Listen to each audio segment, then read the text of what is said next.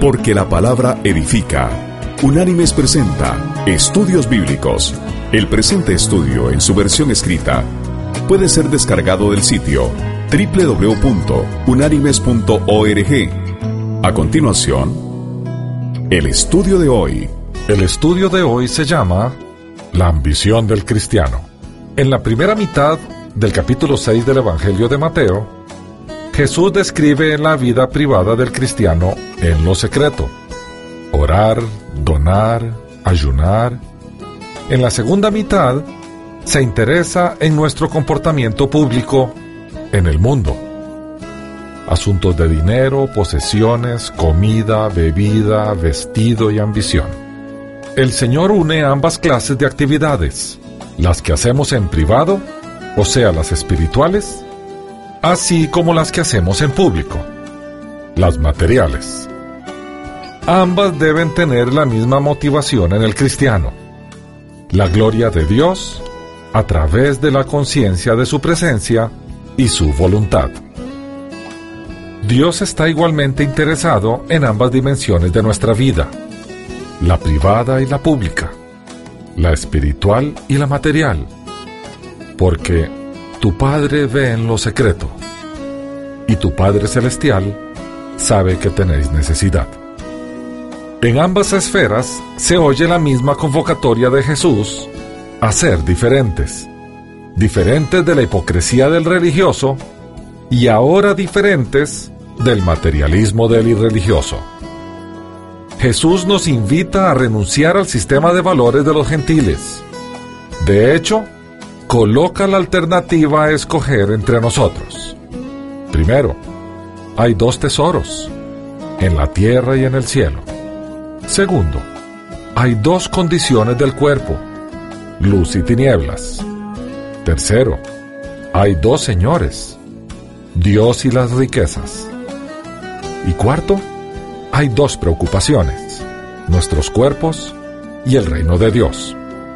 El Señor, al obligarnos a elegir entre dos opciones, excluye una a favor de la otra. No podemos ubicarnos en medio de ambas.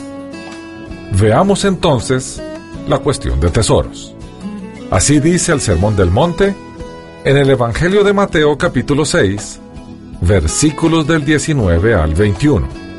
Y leemos, No os hagáis tesoros en la tierra, donde la polilla y el moho destruyen, y donde ladrones entran y hurtan, sino haceos tesoros en el cielo, donde ni la polilla ni el moho destruyen, y donde ladrones no entran ni hurtan, porque donde esté vuestro tesoro, allí estará también vuestro corazón.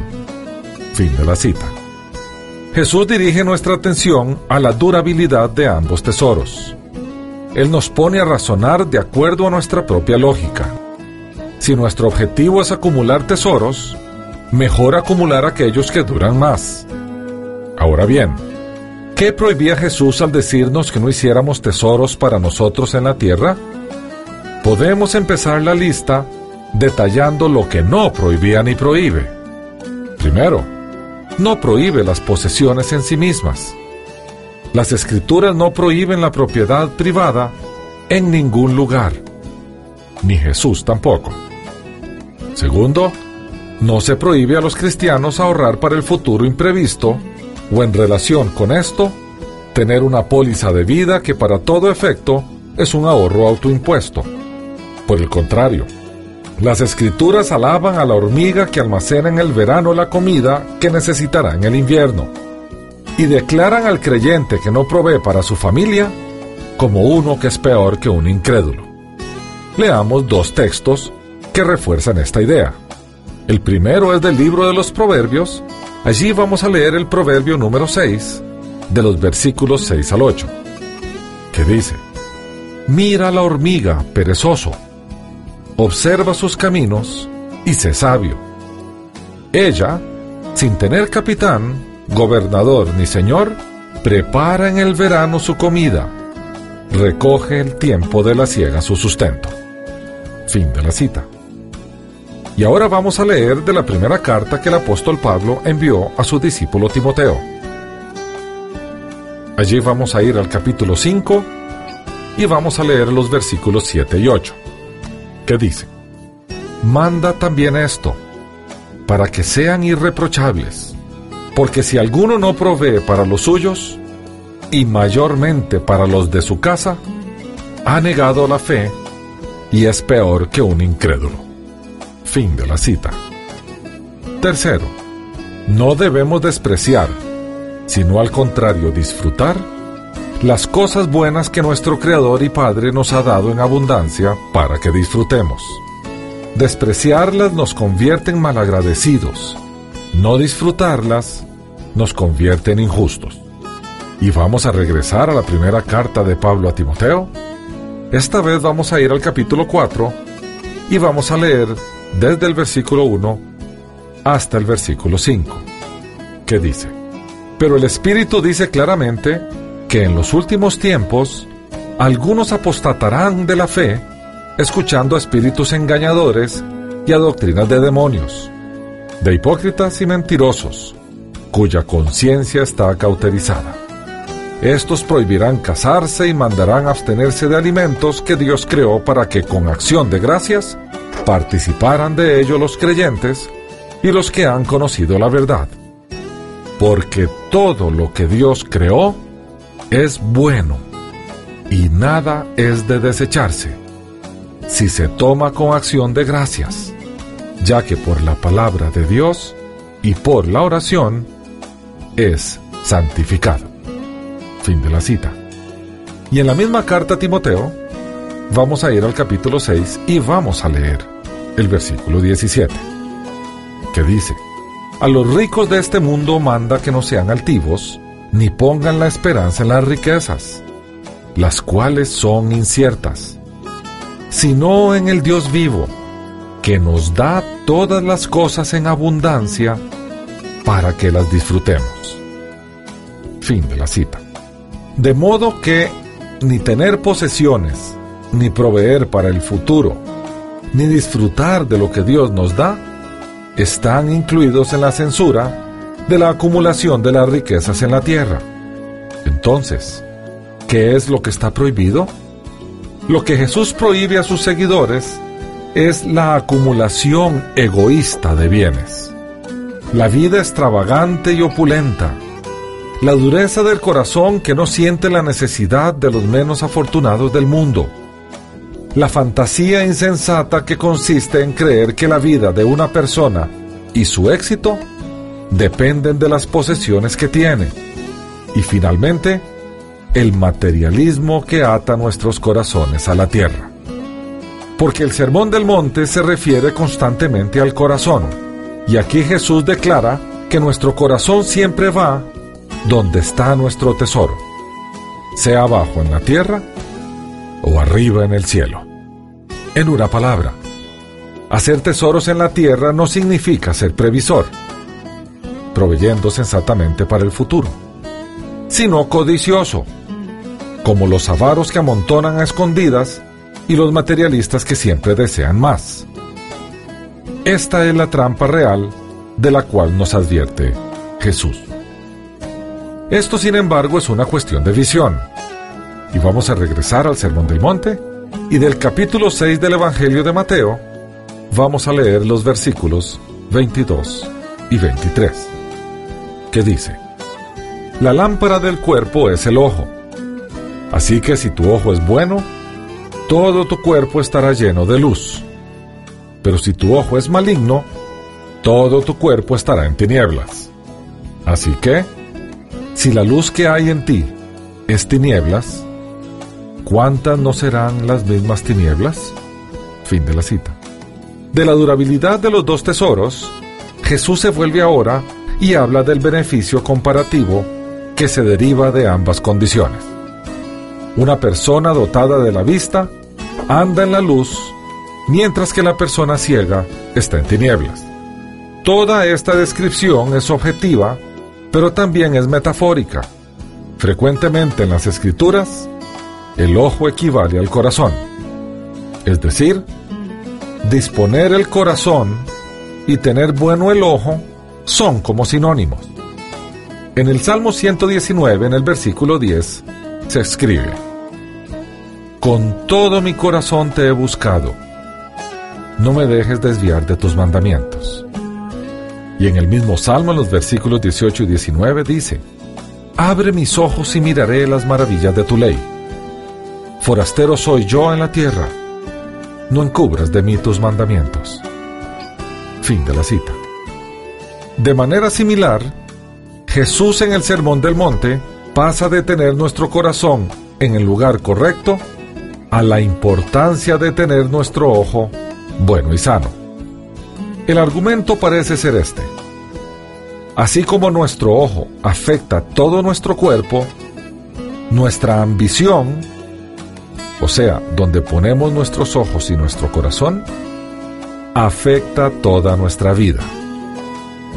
Así como un ojo que ve da luz al cuerpo, una ambición noble e inquebrantable de servir a Dios y al hombre da significado a la vida y arroja luz a todo lo que hacemos. Todo es una cuestión de visión.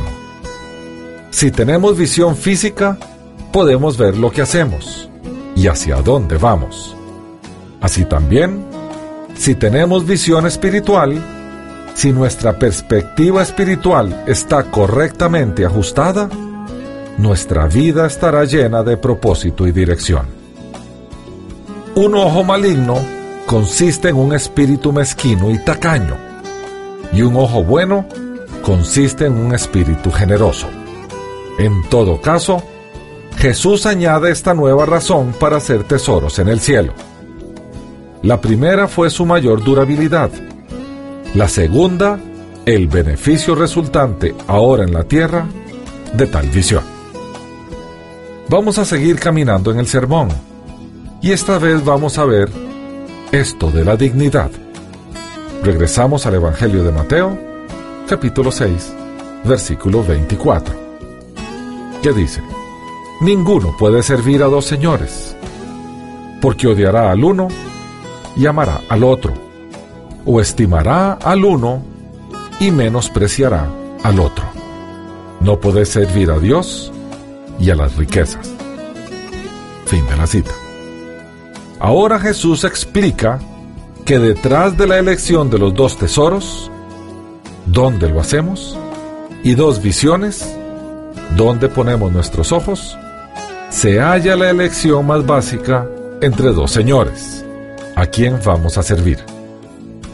es una elección entre Dios y las riquezas, es decir, entre el mismo Creador viviente y cualquier objeto de nuestra propia creación, al cual nombremos dinero. No podemos servir a ambos. Algunas personas no están de acuerdo con esto. Blandamente nos aseguran que es perfectamente posible servir simultáneamente a dos señores porque ellos se las arreglan muy satisfactoriamente para hacerlo. Existen varios arreglos y ajustes que les atraen. O sirven a Dios los domingos y a las riquezas entre semana, o a Dios con sus labios y a las riquezas con sus corazones. A Dios en apariencia y a las riquezas en realidad. O a Dios con la mitad de su ser y a las riquezas con la otra mitad. Esto no es posible. Nadie puede servir a dos amos. Los hombres pueden trabajar para dos patrones, pero ningún esclavo puede ser propiedad de dos amos, porque posesión única y servicio a tiempo completo pertenecen a la esencia de la esclavitud. De modo que todo aquel que divide su lealtad entre Dios y las riquezas, le ha dado ya las riquezas debido a que solamente Dios puede ser servido con entera y exclusiva devoción. Esto es así porque Él es Dios. Y el mismo Señor, a través del profeta Isaías, en el capítulo 42 de su libro, versículo 8, dice lo siguiente. Yo Jehová, este es mi nombre, a ningún otro daré mi gloria ni a los ídolos, ni alabanza. Fin de la cita. Seis capítulos más adelante, en el capítulo 48, en el versículo 11 el Señor dice, Por mí, por amor de mí mismo lo haré, para que no sea profanado mi nombre, y mi honra no la daré a otro. Fin de la cita. Tratar de compartirlo con otras lealtades es haber elegido la idolatría. Y el apóstol Pablo lo tenía bien claro, y así lo consignó en su carta enviada a los cristianos en Colosas. En el capítulo 3, el versículo 5 dice, Haced morir pues lo terrenal en vosotros. Fornicación, impureza, pasiones desordenadas, malos deseos y avaricia que es idolatría. Fin de la cita. Y cuando la elección se ve como realmente es, una elección entre creador y criatura, entre el glorioso Dios personal y una cosa miserable llamada dinero, entre la adoración y la idolatría, parece inconcebible que alguien pueda elegir mal, porque ahora no se trata simplemente de una cuestión de durabilidad comparativa, ni de beneficio comparativo, sino de dignidad comparativa. La dignidad de Dios, porque Él es digno, y la indignidad de las riquezas. Sigamos adelante en el sermón. Veamos ahora la cuestión de la ambición. Y leemos del Evangelio de Mateo, capítulo 6, versículos del 25 al 34. Y dice así, Por tanto os digo, no os angustiéis por vuestra vida, qué habéis de comer o qué habéis de beber ni por vuestro cuerpo, que habéis de vestir. ¿No es la vida más que el alimento y el cuerpo más que el vestido? Mirad las aves del cielo, que no siembran ni ciegan, ni recogen en graneros, y sin embargo vuestro Padre Celestial las alimenta. ¿No valéis vosotros mucho más que ellas? ¿Y quién de vosotros podrá, por mucho que se angustie, añadir a su estatura un codo?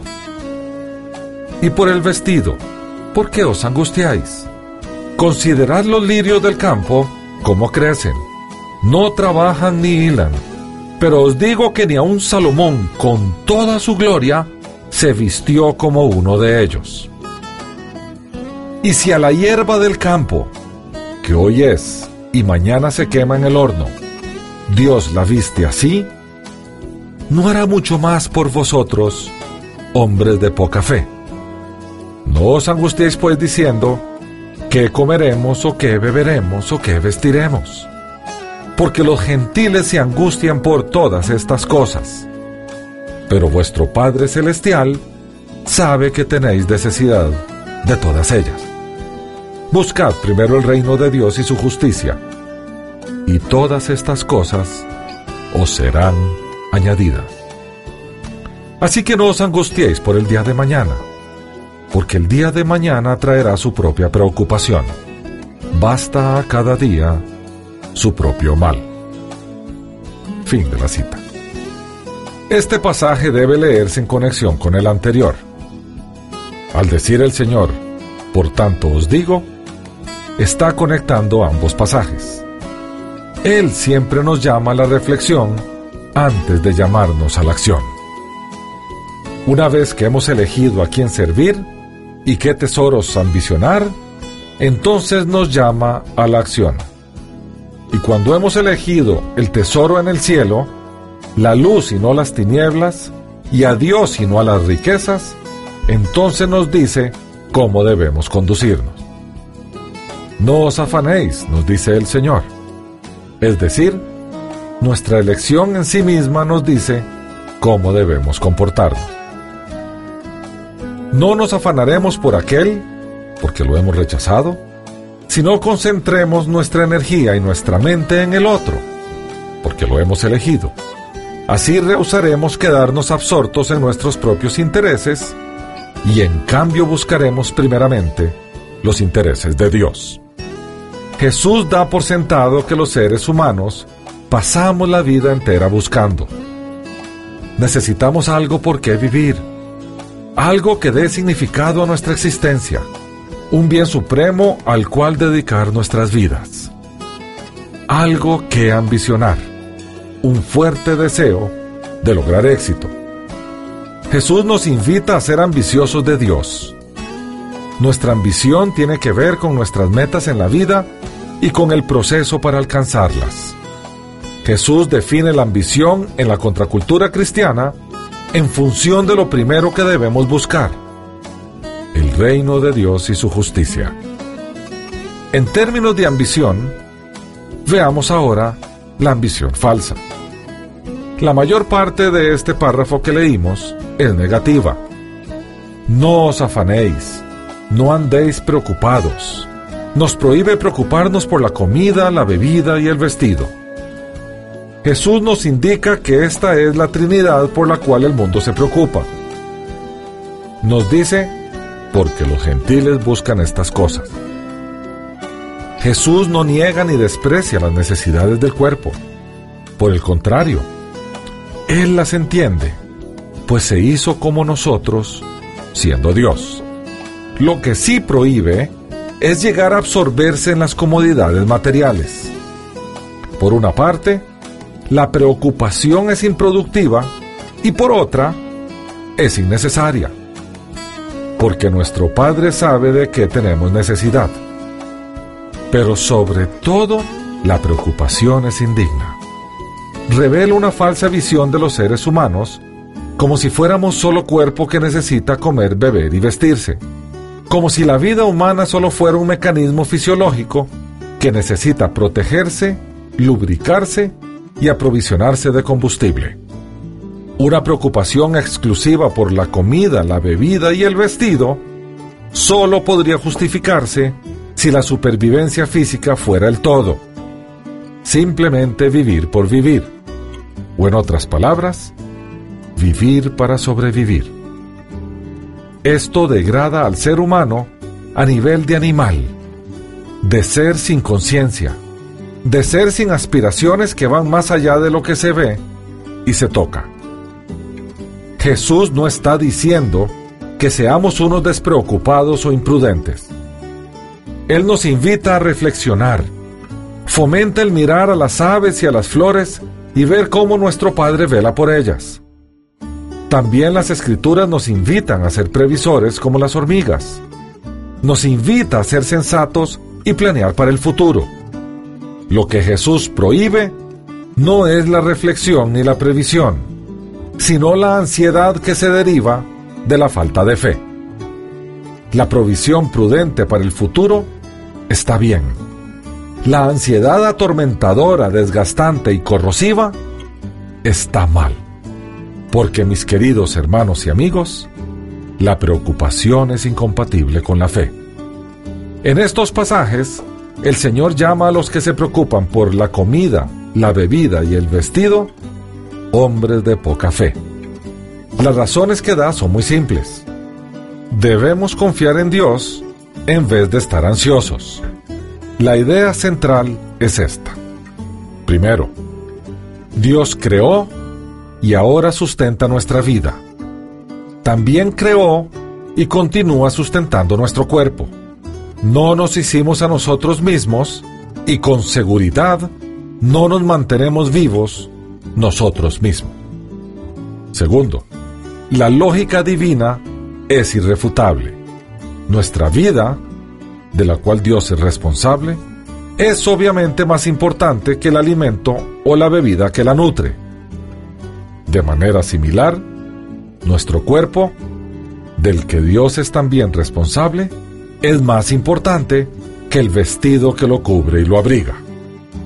Tercero, si Dios tiene cuidado de lo mayor, o sea, de nuestra vida y nuestro cuerpo, ¿no podemos confiar en Él para que cuide lo menor, o sea, nuestro alimento y nuestro vestido? Compara los cuidados de las aves y de los lirios del campo con nuestras necesidades básicas y nos invita a reflexionar sobre ellas. Cada vez que veamos un pajarillo, pensemos en el Creador que lo formó y le da vida. Cada vez que veamos una flor, pensemos en el Creador que le da belleza. Es como si la naturaleza nos predicara todos los días. Jesús nos invita a esta reflexión. Si el Creador cuida de sus criaturas, pajarillos y flores, ¿cuánto más el Padre no cuidará a sus hijos? Veamos ahora los problemas relativos a la fe cristiana.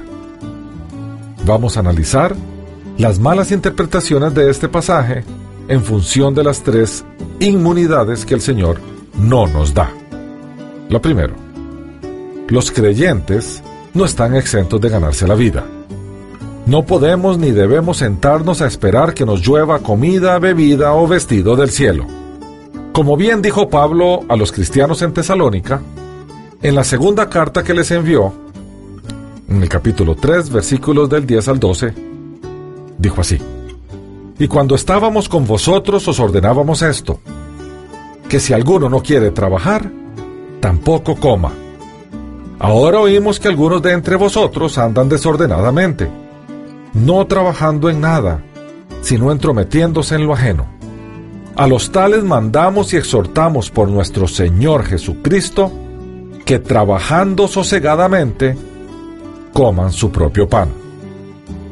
Fin de la cita. Las escrituras nos instan a no ser holgazanes ni perezosos el Señor provee los medios a través de los cuales nos alimentamos y vestimos. Nos provee trabajo, negocios o actividades lucrativas para que nosotros podamos cubrir nuestras necesidades. Nos da las habilidades para poder hacer estos trabajos y nos da salud física y mental para poder hacerlo para Él, para su gloria. Segundo, los creyentes no están exentos de la responsabilidad hacia otros. La principal causa del hambre en la humanidad no es la falta de medios que Dios, en su providencia, puso a disposición del ser humano, sino el afán de acumular y no compartir con el necesitado. La verdad es que Dios ha provisto suficientes recursos en la tierra y el mar, pero los hombres acumulan, malgastan o destruyen esos recursos y no los comparten. El hecho de que Dios alimente y vista a sus hijos no nos exime de la responsabilidad de ser los agentes a través de los cuales Él lo haga. Tercero, los creyentes no están exentos de experimentar conflictos. Los creyentes no estamos eximidos de padecer aflicciones. Por el contrario, el mismo Señor nos dijo que en el mundo tendríamos aflicción el Señor no garantiza que en un mundo caído, que está en manos del maligno, no tendríamos problemas o tragedias. Lo que sí nos garantiza es que si en verdad estamos con Él, nos daría las herramientas necesarias para lidiar con esas tragedias y problemas. Su fe, su fuerza, su sabiduría y su paz. Bien, veamos entonces la ambición verdadera. La gran diferencia entre la ambición pagana y la cristiana es que la primera se enfoca en los bienes materiales y la segunda en el reino de Dios y su justicia. La ambición cristiana debe estar enfocada en un bien supremo que buscará enérgicamente tres cosas. La primera, no cosas materiales, sino valores espirituales. La segunda, no su propio bien, sino el de Dios y el prójimo. Y la tercera, no el alimento y el vestido, sino el reino de Dios y la justicia. No podemos orar como el Padre nuestro hasta que nuestras ambiciones hayan sido purificadas. Jesús nos dice, buscad primero el reino de Dios y su justicia. En el Padre nuestro convertimos esa búsqueda suprema, su reino, en petición a nuestro Dios. Venga tu reino. Veamos entonces qué quiere decir buscando primero el reino de Dios. El reino de Dios tiene que ver con el territorio donde Él reina. Sabemos que, como dice Juan, el mundo entero está bajo el maligno. Y como dice Jesús, mi reino no es de este mundo. Consecuentemente, el reino de Dios tiene que ser donde Él reina. ¿Y dónde es esto? Es el reino sobre su propio pueblo, que él mismo había inaugurado y que comienza en la vida de alguien cuando, primero, se humilla ante su Señor, se arrepiente de la vida que ha llevado y decide cambiar de rumbo. Segundo, cree en el unigénito Hijo de Dios, o sea, la revelación de Dios a los hombres. Tercero, se somete al señorío del Señor, o sea, de su amo. Cuarto, nace de nuevo a través del bautismo del Espíritu Santo. Su espíritu muerto, o sea, apartado de Dios, cobra vida porque el espíritu de vida lo toca gracias al sacrificio expiatorio de Jesús, que hizo posible el perdón eterno y la limpieza de nuestro ser. El reino de Dios es el dominio de Jesús sobre su pueblo en bendición total y en demanda total. Buscar primero este reino es desear primordialmente la extensión del reino de Jesucristo. Tal deseo comenzará con nosotros mismos, hasta que cada departamento particular de nuestra vida, hogar, matrimonio, familia, moralidad personal, vida profesional, ética de negocios, cuenta bancaria, declaración de impuestos, estilo de vida y ciudadanía, sea gozoso y libremente sometido a Cristo, el Señor. Continuará en nuestro entorno inmediato, mostrando a nuestros familiares cercanos, vecinos, compañeros de trabajo y colegas las grandes bendiciones que hemos recibido y hablando de aquel quien nos las ha dado. Y finalmente, terminará en nuestra necesidad imperiosa de ser instrumentos de nuestro Señor para bendición de los necesitados. Buscando la justicia de Dios. Si entendemos que el reino de Dios es de exclusivo disfrute del creyente, entonces concluimos que la justicia de Dios es un concepto más amplio. Dios, porque Él mismo es un Dios justo, desea que haya justicia en toda comunidad humana, no solo en la comunidad cristiana. Dios aborrece la injusticia y ama la justicia, donde quiera que se encuentren. La justicia de Dios la verán los incrédulos a través de observar cómo viven los habitantes del reino, donde sí hay justicia. Entonces la desearán y la anhelarán, y como resultado de esto, la justicia de Dios será derramada sobre el pueblo no cristiano. Esta es una responsabilidad del pueblo cristiano, el ser ejemplo para todos los demás. Por eso el Señor nos ordenó ser luz y sal. Así lo entendieron los primeros cristianos cuando alababan en el templo juntos, compartían todo juntos y se gozaban estando juntos. De esa manera los incrédulos se sorprendían, anhelaban tener una vida similar y se acercaban a la iglesia. Y así lo narra Lucas en el libro de los Hechos de los Apóstoles, capítulo 2, versículos del 44 al 47, donde se detalla cómo nació la iglesia. Y dice así, todos los que habían creído estaban juntos y tenían en común todas las cosas. Vendían sus propiedades y sus bienes y los repartían a todos según la necesidad de cada uno. Perseveraban unánimes cada día en el templo y partiendo el pan en las casas, comían juntos con alegría y sencillez de corazón, alabando a Dios y teniendo favor con todo el pueblo.